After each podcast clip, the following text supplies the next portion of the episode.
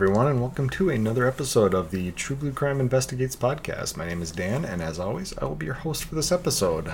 Thank you to all my listeners on my podcast and via YouTube. In a little over three months, you guys have downloaded the podcast or listened via YouTube almost 10,000 times, and we currently have an equal number of followers on Facebook. I appreciate everyone tuning in and spreading the word as we continue to grow and reach a wider audience. Before we get into this episode, let's cover the business you'd like to get updates about what the podcast is up to, please like and follow the True Blue Crime Productions Facebook page. More information can be found at the show's website at truebluecrimeproductions.com. And if you'd like to email the host directly, my email is truebluecrimeproductions at gmail.com. If you can, please support the show via Patreon or PayPal. Links to make donations are on the website at truebluecrimeproductions.com. Any donation level helps, and it'll help ensure I can keep making free episodes of the podcast and expand the podcast in the future. Any donations will receive a shout out in a future podcast, a thank you message from the host, and some cool True Blue Crime merch. For no cost whatsoever, please rate and review the show on whatever platform you're listening to it on. Thanks so much, and without any further ado, let's dive into this episode of True Blue Crime Investigates. Today's episode is going to be somewhat unique because its lack of closure is not due to a lack of suspects, but it's because there are too many suspects at this point. In 2009, a woman walking her dog in a partially developed area on the outskirts of Albuquerque, New Mexico, located a human bone. A police investigation found 11 verified victims of homicide and one fetus in the area, and satellite imagery was used to show that someone had been visiting the area and burying bodies for years before the discovery. After developing a list of suspects, the list eventually focused on two people. One is in jail, and the other is deceased. While people believe it is likely one of the men is responsible, there are other people of interest that are still being looked at today. In order to better understand this case, we'll look at the crime scene, the investigation, the victims, and the suspects. This is the story of the West Mesa Bone Collector. The desert outside Albuquerque, New Mexico is a high desert with sand, rock, and scrub brush dotting the landscape. As the metropolitan area of almost 1 million people expanded, it pushed out in all directions, and in 2006, developers eyed the area known as the West Mesa for housing and commercial construction. Back in 2006, housing prices were soaring and demand for new houses was incredibly high. Large tracts of land were being purchased, and within a year or two, entire subdivisions were springing out of the deserts outside the city. To fund the increased house prices and demand for new mortgages, banks used ARMs, or adjustable rate mortgages. These loans offered low interest rates during the first three to five years of the mortgage, with the expectation that housing value would increase and people could use their equity to obtain a better mortgage or sell their house to avoid the increased rates when the ARM expired. But the overinflated housing price bubble burst, and suddenly people owed more money on their house than it was worth. And with the lower rates on the ARMs expiring, mortgages went from 3 to 4% to double digits or higher interest rates, often doubling the amount someone owed on their mortgage. The result was the abandonment of developments like the ones that had been planned in the West Mesa. This caused unseen issues because the landscape of the desert had been altered to prepare for the development but because it was not completed, this caused flooding whenever a storm dropped a large amount of rain in the area. Arroyos, which are dry washes that act as makeshift rivers during heavy rain, normally would carry flash flood level precipitation along predetermined paths that had been formed over thousands of years. When developers disturbed the arroyos to make way for roads and houses, the torrent of water found new paths, often into pre existing residential developments. After more than just a few flooded homes, the residents forced the developer that had abandoned the development to install a retaining wall that would direct the water away from the pre existing homes and back along the path of the destroyed arroyo. The wall was completed in 2008, and on February 2, 2009, a woman was out walking her dog in the area of the abandoned development when the dog located a bone, a human bone. This woman reported the find to the Albuquerque police and they launched an investigation. One human bone led to the discovery of 11 bodies of women and one body of a fetus, all buried in the West Mesa area. The case became known as the West Mesa Bone Collector. The discovery of the bodies should not have been a shock to the Albuquerque PD. One detective, the lone investigator working missing persons cases in the city, had noticed a disturbing trend involving young women involved in sex work going missing between 2001 and 2005. Eventually, a list of 15 names was compiled, but investigating missing women involved in sex work is difficult. I've talked about this before on my other podcast. Many sex workers live a transient lifestyle and are unfortunately involved in drugs as well as being the victims of sex trafficking. They often move between cities with no permanent address and can go months or years between communication with loved ones. Albuquerque is known for its high level of violent crime, so looking for missing persons was not as important as solving the growing number of homicides and crimes like armed robberies that were occurring at the time the women were, were reported missing. But when 11 homicide victims are found in a 95 acre spot of land, Albuquerque PD was forced into action. Nine of the victims were on the list of missing women. One had not been involved in sex work, and one was from out of town. They were almost all Hispanic and were victims of sex trafficking or sex work. So we'll just take a quick break here to talk about what we've mentioned so far.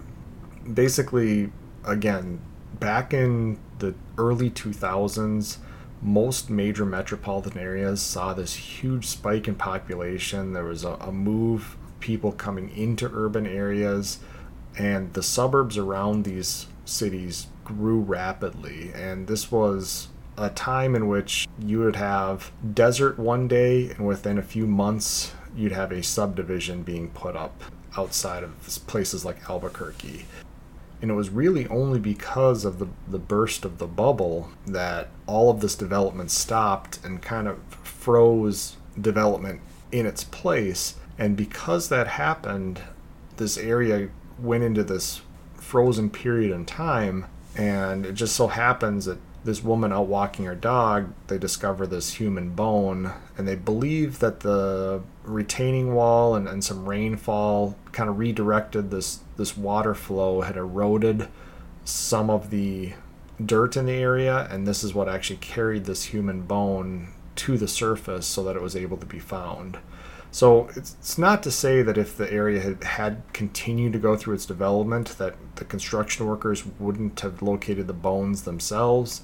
Now you can get into all types of morality issues at that point of whether or not, when money's involved, whether people would be willing to report finding what they believe to be human bones, or whether some people might try to hide the fact that they found bones because they know that that's going to cause issues with development, but again, it never got to that point, so you can only speculate whether or not if the development hadn't frozen whether they still would have discovered this. It's it's likely that they would have. They're eventually again going to find 11 skeletons over this 95 acre development. I, I would have to think that somebody at some point would have dug somewhere and located one of these graves and done the right thing and contacted the police. So it's likely it would have happened anyway. But because we have this pause in development, we have all of these victims being found. And like I said, there was one detective who was assigned to missing persons cases in the city, and they saw a disturbing trend of all these sex workers disappearing in a short amount of time. And one or two sex workers being reported as missing could be accounted for the fact that they moved on to a different city, that maybe they got out of sex work and were in hiding because they're afraid of, of their pimp or somebody finding them. And so one or two wouldn't have probably caused any eyebrows to raise. And, and again, a lot of these sex workers are unfortunately teenage runaways. They are people who are already reported missing, and it's just that their lifestyle tends to have them out of contact with family for a period of time. But the high number, this 15 of them in a very considerably short amount of time, that that really shouldn't be accounted for on just people moving on to different cities, especially because some of these women are going to have children that are left behind that it is not going to make sense that they up and move to a different city and just abandoned their old life. And so when these bodies are found, again, it's almost as if they were expecting at some point somebody to come across the bodies of these missing women and they knew they had a serial killer working in the Albuquerque area. They just didn't have any proof of it. Now, I always believe it's important to pay respect to those who are victims of crime, so we're going to take the time to break down what we know about each and every victim instead of treating them like a number. I didn't want to just go through and, and say there was 11 women and keep referring to them as the victims. I, I do want to bring their names up, uh, what little we know about them, and I am going to reference the ones that are believed to have been involved in sex work, not to belittle them or to demean them at all it's more to draw the connection to what when we look at some suspects down the road that there's a good chance that what happened to a known victim down the road is related to the fact that these women were verified to have worked in sex work at one point in their life. Uh, and the, the first one is going to be the one that is not believed to have been involved in sex work. And this is kind of one of the the ones that throws a little monkey wrench into some of the suspect theories here, but Jamie Barela was only 15 years old when she went missing, and she was last seen at a family gathering in April of 2004. She walked away from the gathering to visit a park with her cousin, who's 27 year old Evelyn Salazar, and Evelyn would also later be identified as a victim. And based on their actions that day, it is believed that Jamie and Evelyn were not involved in sex work that day, but had been abducted by the same person who killed the other women. And this is because Jamie's body was found in very close proximity to another known victim of the killer and somewhat close to her cousin.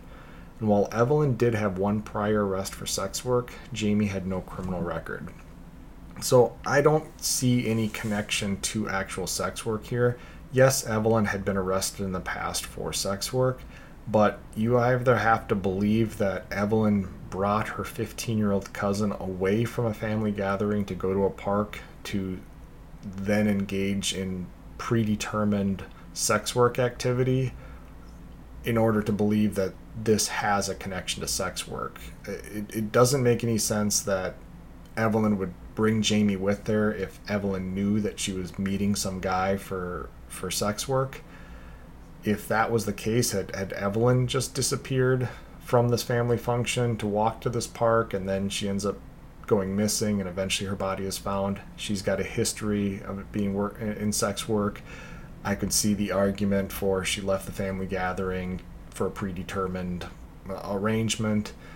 But when you involve the 15 year old cousin, this is, again, something I can't put a finger on why Evelyn would take her 15 year old cousin from a family gathering to go get involved in this type of work, especially when Jamie has no history of it. I honestly think this is the one case that's going to be different than the rest of them. I honestly think that these two women went to this park, walking away from this family gathering, probably just to talk. One's 27, one's 15. The 15 year old might be looking for life advice from her older cousin.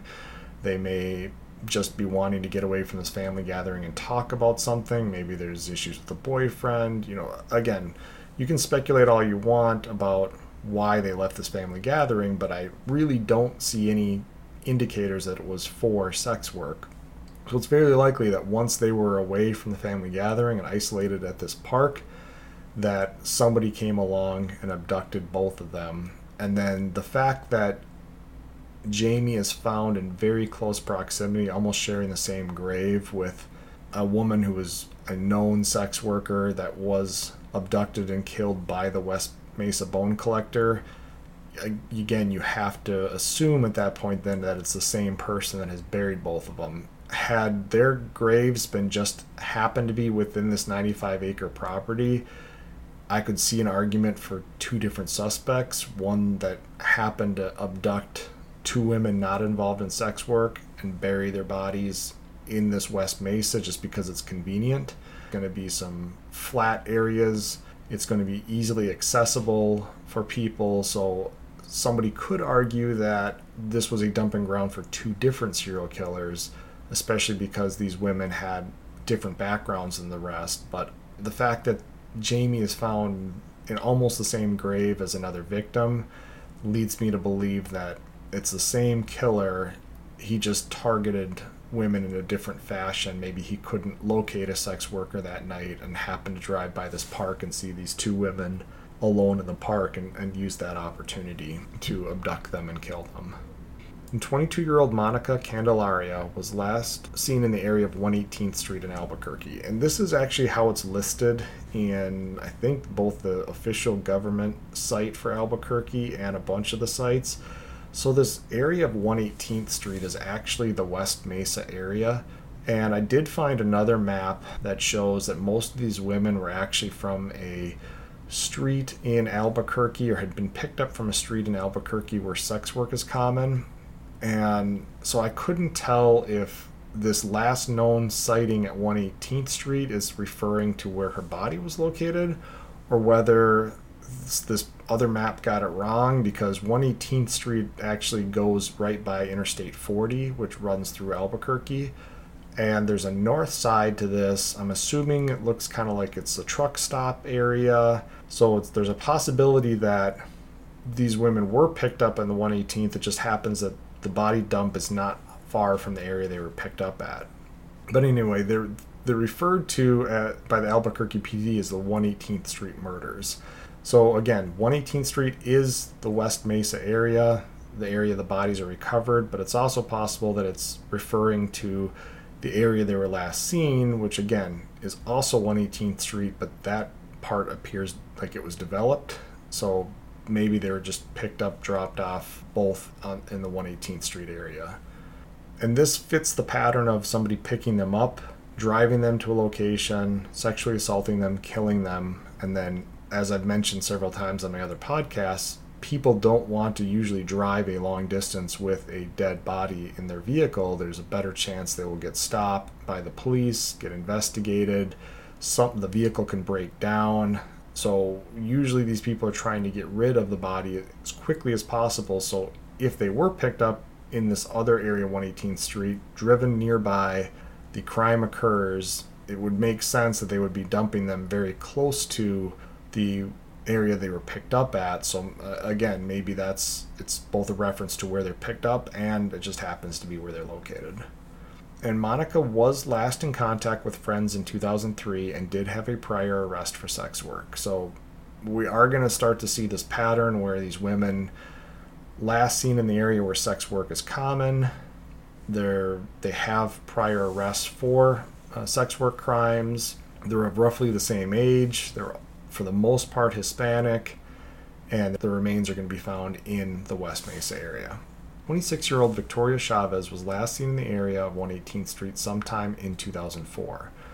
Her mother reported her missing in March of 2005 after she hadn't heard from her daughter in over a year. Victoria had several prior arrests for sex work and was a known drug user. And and again, I did see some references on websites that I think police do have more accurate dates to when these women were last seen, but most of the research out there, since this is still an open investigation, just lists rough dates for when these women were believed to have gone missing. And while one website says it's all 2001 through 2005, I think most websites have these women last seen between 2003 and 2005. So somewhere around that 2004 2005, I think is is a more accurate description of when these crimes occurred. And we are going to see with one of the suspects that that again this is going to cause some issues because we know the area is under development in 2006. So we'll talk about it later. But whether these killings stop in 2006, some people believe because one of the suspects is killed. Some people believe it's because the area started to, to be developed and the the serial killer moved on to either new hunting grounds or new burial grounds. 24 year old Virginia Cloven lost her brother to homicide when she was 17. As a result, she moved out of her house and lived with relatives and eventually moved in with a boyfriend. When he was put into a coma after an accident, she lost her place to stay, and it was believed she ended up on the streets and turned to sex work to survive. Virginia was supposed to meet with her father around June of 2004, but never showed up to a birthday lunch, and she was reported missing in October of 2004. 15 year old Syllannia Edwards was reported as an endangered runaway from Lawton, Oklahoma in 2003. By 2004, reports indicated she was in Aurora, Colorado and had gotten involved in sex work. Investigators believe she was killed in late 2004 or early 2005 before being buried in the West Mesa. She was either 15 or 16 when she was killed, and she was the only known black victim of the serial killer. And again, this is what makes, I think, finding dates for these victims so difficult is police were actively looking for this Syllannia Edwards. She had a pretty sad story. I think her mother died from a drug overdose when she was a child, very young child, maybe like three years old. And so she had been a ward of the state for quite a while, growing up in, in foster home situations and, and government homes, eventually leading to her running away at 15 years old. And police were actively looking for her. And this is where they get word that 2004, she's in Colorado, and her presence in Albuquerque, New Mexico isn't even known before her body is discovered. So it's one of those things where, as police are trying to trace these victims, it's not as if this is a 15 year old who ran away from home in Albuquerque, New Mexico on a specific date in 2004. This poor girl became involved in sex trafficking. She's a victim of that being moved between different cities and it's that much harder for police to locate her. So then when her body turns up they're working backwards to try to figure out when was she in Albuquerque based on when she was last in Colorado. And she could have been anywhere in between. So again it's it's very difficult for them to pin pinpoint some stuff during this investigation 32 year old Cinnamon Elks was last seen in the area of 118th Street, was killed sometime around August 2004 before being buried in West Mesa. She had several prior arrests for sex work and was friends with three of the other victims. 27 year old Doreen Marquez had two daughters but got involved with a boyfriend who was into drugs. Investigators believe Doreen got involved with drugs. When the boyfriend went to prison, she turned to sex work to support her daughters and her drug habit. She was kicked out of her sister's house for using drugs in 2003, but could have gone missing any time before 2005. And again, as we've talked about, these women they become victims of this lifestyle, addicted to drugs. They need money for their next fix. They get involved in sex work. It makes them very high risk. Uh, family has two options, and that's to allow them to live with them and continue using drugs, which is enabling that lifestyle, or in this case kick them out. I think the the sister was watching her nieces was kind of raising her sister's daughters in the house. So the daughters were in a good place but the sister didn't want the mother around the daughters while she was using drugs said you're welcome to come back here but you have to be clean. And so as a result doreen is bouncing from house to house. She's living on the streets in albuquerque. She's involved in the sex work so again, trying to pinpoint a date is difficult because in normal missing persons reports, people not involved in sex work or the transient homeless lifestyle, they have specific last known dates or times. They miss a day or two of work. Well, you can narrow it down to the last time somebody saw them at work. They have social arrangements, uh, birthday parties they go to, stuff along those lines that people can say the last time I saw Doreen was on this date at this time. Unfortunately, this lifestyle can tend to have people disappear from their loved ones for weeks, months, or even over a year. So the family members, unless the police can find another person within this line of work that can say the last time I saw Doreen was mid April 2004, there's likely going to be a pretty big window in which the crime against Doreen could have occurred. 24 year old Julie Nieto got hooked on drugs at 19 years old and turned to sex work to support her drug habit. She was last seen in August of 2004 and had been convicted for sex work four times between the ages of 19 and 24. 27 year old Veronica Romero was reported missing by her family on Valentine's Day of 2004. Witnesses reported seeing Veronica get into a white pickup truck in 2004 and then was never seen alive again. And the last victim, 22 year old Michelle Valdez, was four months pregnant when she was killed sometime between 2004 and 2005. She had gotten hooked on drugs in her late teens and would often disappear for days, weeks, or months before showing up and asking her father for money. He reported her missing in February of 2005. And this was pretty sad. I read some quotes from her father he said she would show up after weeks or months and he hadn't seen her or heard from her and she'd ask him for just a little bit of money just a little bit of cash and he admitted he knew that she was going to go spend that money on drugs. But he said that it was worth it because that was when he got to see his daughter and he knew that if he gave her some money she'd keep coming back and that was his way of kind of keeping track of her so even though he knew he was enabling her drug habit he knew that if he cut her off there was a good chance he might never see her again. So he uh, always was holding out hope she would come back and visit him again. But after a period of time in which he felt like it had been too long she hadn't been back he reported her missing. And this is part of that growing list of missing women, if you see a lot of these families are reporting these women missing sometime in 2003, 2004, 2005. These bodies are not going to be found until 2009. So that's where this investigator with Albuquerque is seeing this big spike in missing persons reports back during this time period, but nobody knows where these women are, and it's going to be four, five, six years from the time they're reported missing until their bodies are recovered, until the Albuquerque police know not only were they killed, but they were all killed by the same person. They had a, had a serial killer that was targeting sex workers back during this time period. While 11 bodies of missing women have been found, they were all believed to have been killed between 2003 and 2005. Investigators do believe more women, including some of the missing women from that list compiled by the te- detectives, are still out there. And I think there was at least two women on the list that were later found to be alive, and that can happen. You can have these transient people listed as, as missing, and then they show up because they did leave town and, and, and go to a different city.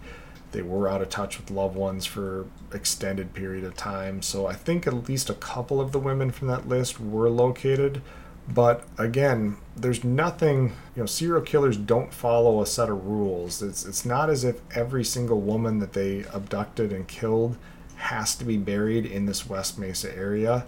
Investigators to this day don't know if the serial killer stopped because they were made to stop, as in they got arrested or they were killed, or whether they stopped because the development started and they didn't stop killing, they just stopped burying women in this area, knowing that eventually this area was going to be developed and these bodies would be located. However, after locating the bodies of the women, investigators would know that the women had been buried for years, as their bodies had become mostly skeletonized, a process that does take years or they went back in time and used images taken by satellites for imaging websites such as Google Earth and located disturbed soil and tire marks that indicated someone was actively burying the bodies at the site between 2003 and 2005. And this is both intriguing and disturbing at the same time that you can go back and look at these satellite images of the West Mesa and you can see that somebody is driving across the desert and at that time it wasn't developed yet so it's just this kind of flat rocky sagebrush filled area of sand and you can actually see where somebody drove to a site and then you can see how the ground looks different and that was partially how they were able to find a lot of these bodies in a relatively quick amount of time because even though they say 95 acres and some people might think that's not a very big area to have to search 95 acres is a pretty significant amount of space and you have to move a lot of dirt which they did but you have to they had to move a lot of dirt to find these 11 bodies. It wasn't as if they were all in one single location. They were kind of spread out across the west mesa. Some were closer. There was one site that had multiple bodies in it but some of these were spread out and so they used these google Earth images or other satellite images to pinpoint some locations where they thought they might find some bodies, and more often than not, they were correct. They would find remains where these tire tracks and disturbed soil was located. And the activity uh, via the satellite stopped in 2005, which likely would have been around the time the site was starting to be surveyed for development. And the killer, as I mentioned before, may have moved on from the site and there may be another mass grave somewhere that hasn't been discovered, somewhere further outside the area. So even though we're now almost 20 years removed from when these women started going missing, again, since investigators can't tell for sure whether this suspect is no longer active or wasn't active after 2005, there is still a chance that as this Albuquerque, West Mesa area continues to, to grow, that they could come across another dumping ground for missing women. And if they do find remains that exist for missing people after a certain date, that might rule out some suspects or might mean that somebody started a second killing spree. Again, there's for how much is known about this case, there's also a lot of unknowns, and there probably will be the discovery of, of more bodies somewhere in the area uh, in the future. And investigators had three steps to this investigation. First, they had to find as many victims' remains as they could. Then they had to identify the women and find out when they were last seen alive. And finally, they needed to locate a suspect. And several suspects have been looked at over the years. We'll go through them one by one and discuss the reasons they may or may not be the killer responsible for these crimes.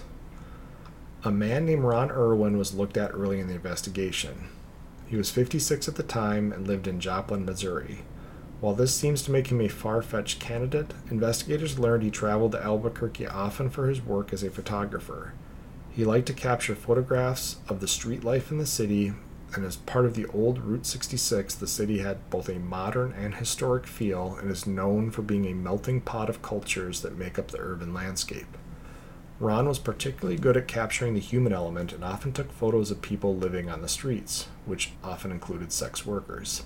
Some of his photos featured women sleeping or possibly unconscious, and investigators realized it was possible the serial killer was someone who frequented the city and may have been trusted by those on the streets. He stopped visiting the city in 2006, around the time the murder stopped. So, again, this is everything on paper that made him look like a good suspect. You have that photographer angle, which we've covered before, as in like the case of the Butcher Baker. In Alaska, he would often offer these sex workers or topless dancers a private photo session with him, and he would use that as a ruse to get them alone and then kill them.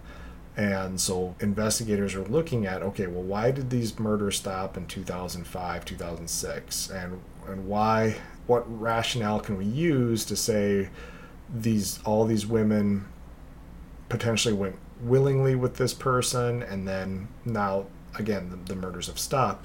And so they locate this man who, after talking with people on the street, say, hey, here's this guy. He used to take photos of these women. He stopped showing up around the time that the, the murder stopped and he's worth looking into and then of course when police look into his photographs and they see they've got he's got these pictures of women and you can't tell in a photograph whether somebody is sleeping or unconscious or dead even because your photographs a snapshot in time doesn't show breathing doesn't show anything like that they start to think do we have this sick photographer who's come down here and, and murdered these sex workers and when Ron learned he was a suspect, he obtained a lawyer who advised him not to conduct any interviews with the police.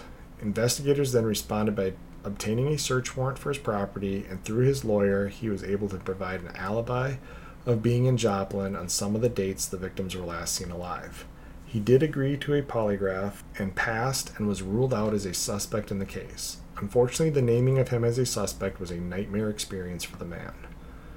Ron said the entire investigation was based on faulty assumptions, as he had stopped traveling to Albuquerque by 2006, but that was because he was doing international photography. He also said that he didn't do much street photography from 2001 through 2006, as he only went to Albuquerque for the state fair during those years. He said while he did take photos of sleeping women, he also took them of sleeping men, but that was overlooked by police at the time. As mentioned before, Ron is not considered to have any connection to the case. So, again, this is one of those that on paper, you can talk yourself into this guy being a really good suspect just based on on some real surface level information about the guy. But as you dig a little bit deeper you find out hey not only is he taking pictures of sleeping women which is again some people would see as kind of creepy. He's taking it of sleeping men. He's not these photos aren't from the time period in which the majority of the women go missing in fact he's not even in albuquerque most of the time he's he's only attending a, he's only traveling to albuquerque for a, a very short amount of time and they're able to confirm that most of the time he was in Joplin, including the time they believe that some of these women went missing. So he's ruled out after first looking like a pretty good suspect, he's he's ruled out completely within a short amount of time. It's just unfortunate that the assumptions were made. And granted, police do have to follow up on on every lead on every suspect. It's just unfortunate that sometimes that can completely ruin somebody's life, as it as Ron claims it did for him. And a man named Fred Reynolds was well known by a lot of the victims, as he acted as their pimp at times during their careers as sex workers and he was actually looking for some of the women when the bodies were discovered, and this put the spotlight on him during the early parts of the investigation. And Fred died shortly after the discovery of the bodies from natural causes. And we talk a lot about motive, means, and opportunity. And Fred had the means and opportunity to kill the women, but there really didn't appear to be any motive. And his actions of looking for the women seemed to indicate he was actually trying to find them and was not involved in their murders and that's difficult. You have a guy who clearly, you know, well, if we set morality aside here, he is looking for these women. It's not for the reason most people would wish that he was looking for these women, but really, what would be the motive for him to kill all of these women? You know, some people might say it's part of the business or whatever it might be, but in reality, him killing these sex workers would hurt him financially and he just doesn't seem to be the type of guy that would put on this elaborate scheme of, of killing sex workers that work for him and then pretending to look for them afterwards. It just the whole thing doesn't quite add up. There's there's too many things like the lack of motive and his actions and I'm guessing in speaking with other sex workers that just didn't make him a, a super viable suspect in the end and Albuquerque PD claims they continue to look into the case as they are still receiving new tips and leads. They are constantly checking out new suspects and determining the probability that they are involved in the crime. However, these last two suspects we will cover are considered by many to be the most likely two candidates for these crimes. The first man, Joseph Blea, was given the nickname the Mid School Rapist for a series of sexual assaults he perpetrated against younger women during the 1980s. He targeted 13 to 15 year old girls, breaking into their homes near McKinley Middle School in Albuquerque, and sexually assaulted them. He was able to get away with these crimes until an untested sexual assault kit from one of the crimes was located in 2010, and his DNA that was just entered in 2008 after he committed an act of domestic violence against his wife matched the DNA from that untested sexual assault kit. Unfortunately, law enforcement at first could not pursue charges against Blea for the sexual assault as it had occurred in 1988 and was past the statute of limitations. But the New Mexico Supreme Court passed a ruling that made sexual assault and several other crimes chargeable no matter the length of time since the crime. And he's actually going to be the suspect in a lot of crimes.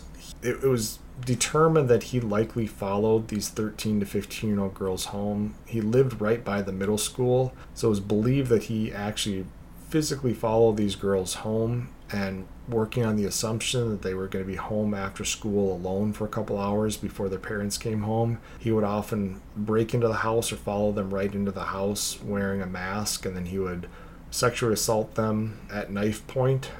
And so they, they believe there was probably dozens of victims, and not a lot of girls came forward. They were ashamed or scared to report this, but one of them that did had this sexual assault kit completed on her, and that DNA, for whatever reason, had never been tested. And so when it was put into the system in 2010, they found Joseph Blea's DNA from his crime against his wife matched up. And then he, it said he was also the suspect in the killing of a sex worker during the 1980s.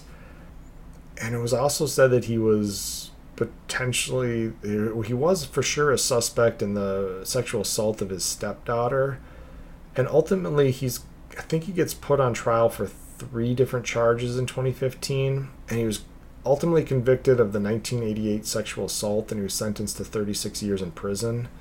And while in prison, he's made phone calls to his wife during which she claimed to have found jewelry and underwear that didn't belong to her and items that belonged to Joseph.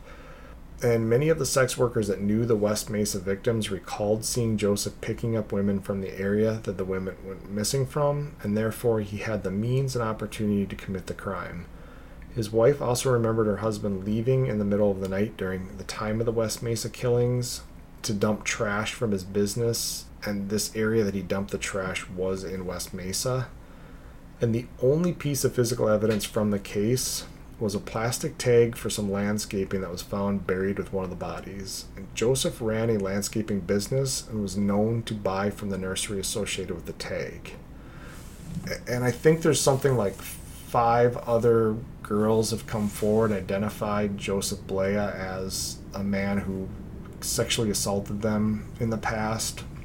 So this is a guy that clearly has committed a lot of crimes in his past and he was known to have picked up sex workers. He's accused of killing this sex worker, and I don't know where that case is because it said that there was DNA evidence from that crime that linked Joseph to the crime, but I haven't seen anything about charges or anything related. And unfortunately, it might be a case where because the victim was a sex worker, just finding his DNA on the sex worker's clothing isn't a strong enough link to say that he's the one that killed her.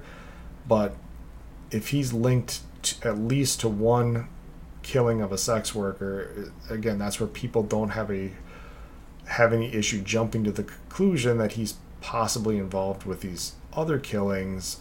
And then this plastic tag, I, I assume it's one of those description slash instructional tags that come with, I think in this case, like a little juniper tree and so it would have the species of the tree, and on the back it would have whether it's supposed to be planted in the shade or the sun, and how hardy it is, and, and different things on there. And I think it was one of those tags was found, and I want to say one site said it was buried like several feet deep with the body. And if that's the case, that's pretty strong evidence that, at least in the case of that body, it's very possible that he was involved in these killings, but we're also going to look at another suspect who's has similar, if not stronger, evidence against him for being involved.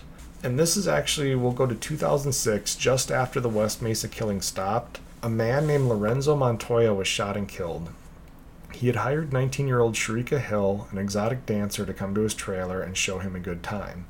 She was brought to the trailer by her 18 year old pimp slash boyfriend and this was probably a fact not known to Lorenzo. After Sharika failed to exit the trailer in a reasonable time, the woman's boyfriend walked to the door and encountered Lorenzo dragging Sharika's lifeless body towards his truck. She had been strangled to death by an intricately braided rope made from duct tape. Seeing Sharika had been murdered, the boyfriend pulled out a gun and fired one shot at Lorenzo, striking him in the leg and severing an artery. Lorenzo bled to death as police arrived on scene. Lorenzo was no stranger to Albuquerque PD. In 1999, undercover officers had watched a known sex worker get into his truck and followed the vehicle as it drove a few miles away. It pulled over under a bridge, and after a few minutes, the officers approached the truck. The officers found that Lorenzo was committing a se- sexual assault on the woman. They had agreed upon oral sex, and Lorenzo had forced himself upon the woman. He also had only $2 in cash, indicating he was either planning on not paying the woman or killing her. All charges were dropped after the sex worker stopped cooperating with the investigation. During the years between that incident and the night he killed Sharika Hill and then subsequently was killed, he bragged to coworkers about killing prostitutes and claimed the West Mesa was a big area. There were dirt trails between his house and the mass grave where the bodies were found, and the distance from his house to the main burial site was only 1.5 miles. The killings and burials appeared to stop after he killed Sharika Hill and then he himself was killed, and the rash of missing sex workers also stopped during the time period between Lorenzo's death and the discovery of the burial site. While this case is unsolved, many believe Lorenzo Montoya was the serial killer responsible for the West Basin Boneyard. That could also explain the inability for Albuquerque PD to find a stronger suspect in the 14 years since the discovery of the bones. However, that doesn't make proving he committed the murders any easier, and this is one of those cases that may suffer due to two viable suspects with no evidence to point to who actually committed the crimes. And so this is the very difficult thing for investigators is let's say you decide, okay, we're going to go to trial with Joseph. We're going to take him to trial for these killings. We have this landscaping tag. We have a potential history of him involved in killing sex workers. We have him with jewelry and property. And I would assume that if that was actually able to be linked to any of the victims, there would be charges. But again, I don't know where that is at in, in terms of the investigation. This is still a, a open investigation that they're not releasing information from. So I would assume if they had a way to link him to any of the West Mesa victims, that he would likely be charged with the crimes. But even if he gets charged with the crimes, his defense lawyer is going to jump on the internet within five seconds. They're going to be say, but look at this Montoya guy. And if they get to a trial in front of a jury, that is going to be the story that is going to be told is the police have the wrong person in custody. The, the person who committed these killings was killed in 2006 you can't prove beyond a reasonable doubt that Lorenzo Montoya was not responsible for these killings. And unless there is direct evidence that links Joseph to one of these victims, it's always going to be a other guy defense in this case. But it's going to be the same way if the police try to pin this all on the deceased Lorenzo Montoya. There's going to always be the question uh, do we have the right guy? He's not alive anymore as far as we know, again, there's no evidence to directly link him to any of these crimes. We just know that he has a prior history of assaulting sex workers, picking them up and assaulting them. He's talked about killing them. There's these dirt trails between his place and where the bodies are discovered.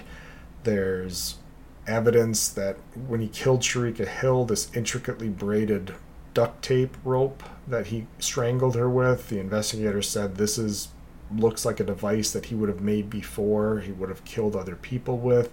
And again, these women are discovered so far past the point that they were buried that the cause of death of these women isn't known. So they can't rule out the fact that they could have been strangled and and this duct tape rope would be something that would be easy for him to make and either get rid of or reuse or anything along those lines. So this really is one of those cases where Unfortunately, unless investigators can find a more viable suspect, this case may never be considered closed, and that unfortunately means there are 11 families out there that will never get any closer in the form of true justice.